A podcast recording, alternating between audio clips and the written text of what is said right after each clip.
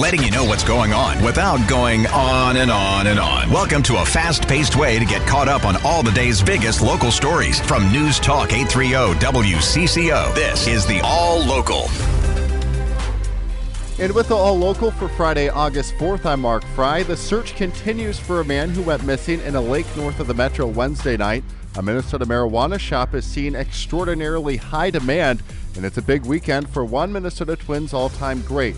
Our top story it's been dry, but that will likely change this weekend. The rain is coming, and it could be the biggest rain event of the summer. WCCO Chief Meteorologist Paul Douglas says the storms will start in the western part of the state about midday tomorrow before moving to the Twin Cities metro. The later in the day, the better the odds of being impacted by some heavier showers and storms. And I think the heavy stuff is going to come Saturday night into Sunday morning. It may actually taper off to lighter showers Sunday afternoon, Sunday evening. Paul says it appears the heaviest of the rainfall tomorrow will happen along the I 94 corridor and to the north. Those areas could get up to three inches of rain before it's all over. As for the Twin Cities Metro, maybe a half inch to an inch of rain with an outside chance of two inches of rain. But that moisture still isn't expected to make a severe cut into Minnesota's drought conditions, which continue to affect a wider area of the state. As mentioned, it's another day of searching for a missing boater. It was Wednesday night when a 62 year old man vanished under the water at Bald Eagle Lake and he still hasn't been found. Officials say Mark Lowell jumped from a pontoon boat to retrieve something from the water. When he didn't reappear, crews were called to the scene and searched into the early morning hours on Thursday. They added a drone to their search effort yesterday, but nothing was found. Bald Eagle Lake is located northwest of White Bear Lake. Al Shock, News Talk 830, WCCO. Democratic Minnesota Congressman Dean Phillips is hitting the national national television stage Sunday with an appearance on CBS Face the Nation.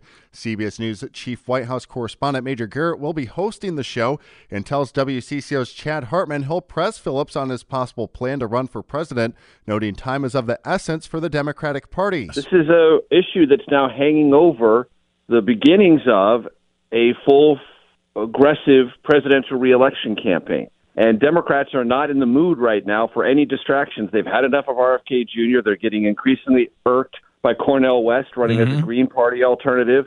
They don't want any more noise in this space. The 54 year old Phillips has been vocal about President Joe Biden's age and ability to handle another term. He has confirmed that he has been urged to run in the 2024 Democratic primary and has met with potential donors. Minnesota's first official retailer of recreational marijuana has had to shut down its online ordering system due to overwhelming demand. Officials with Native Care on the Red Lake Reservation say the online store is closed for the time being while they fill all of the orders placed since pot became legal in the state on Tuesday. Hundreds have traveled to the reservation to buy it in person, many waiting in line for as long as three hours.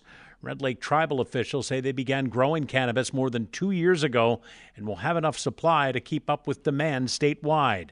Tribal marijuana businesses have had a head start on the growing and processing of marijuana because they don't need to comply with state regulations. Steve Simpson, News Talk 830 WCCO. Meanwhile, police are investigating after thieves targeted several vendors at the Benton County Fair that's underway this week in Sauk Rapids. The Benton County Sheriff's Office says the break ins happened sometime late Wednesday into Thursday morning. At least three vendors were affected with money being stolen and equipment damaged. The 110th Benton County Fair wraps up Sunday.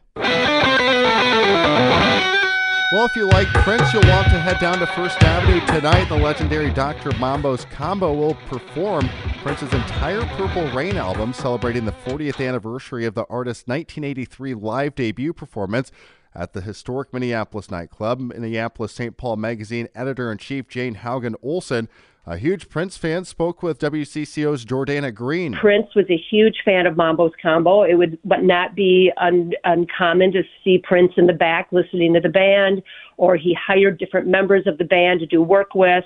And so the band Mambo's Combo is creating the entire set list as it occurred on August 3rd of 1983 tonight at First Avenue. The Purple Rain movie, which was almost entirely shot in the Twin Cities, was made for just over $7 million and ended up grossing more than 70 million worldwide. The film also won an Academy Award for Best Original Song Score. And finally, Target Field's a place to be this weekend to celebrate the induction of Joe Mauer into the Twins Hall of Fame. Mauer played 15 seasons for the Twins, made the All Star team six times, won three batting championships, and was American League MVP back in 2009. It was no surprise when he got the call over the winter. You know, the tradition is getting a call from Rod Carew, and um, it was special. You know, we had Rod Carew on the line, and Dave St. Peter, and, and Dustin Morse. You know, obviously those three have known for a long time, and uh, they delivered the news, and uh, it was a special moment. Fans can have their pictures taken with the St. Paul native before tonight's game against the Diamondbacks. Induction ceremony is before tomorrow's game. Mauer becomes eligible for the National Baseball Hall of Fame over the winter. Thanks for listening to the WCCO All Local. You can find each day's All Local and all of our podcasts at WCCORadio.com or by downloading the Odyssey app. I'm Mark Freie, News Talk 830 WCCO.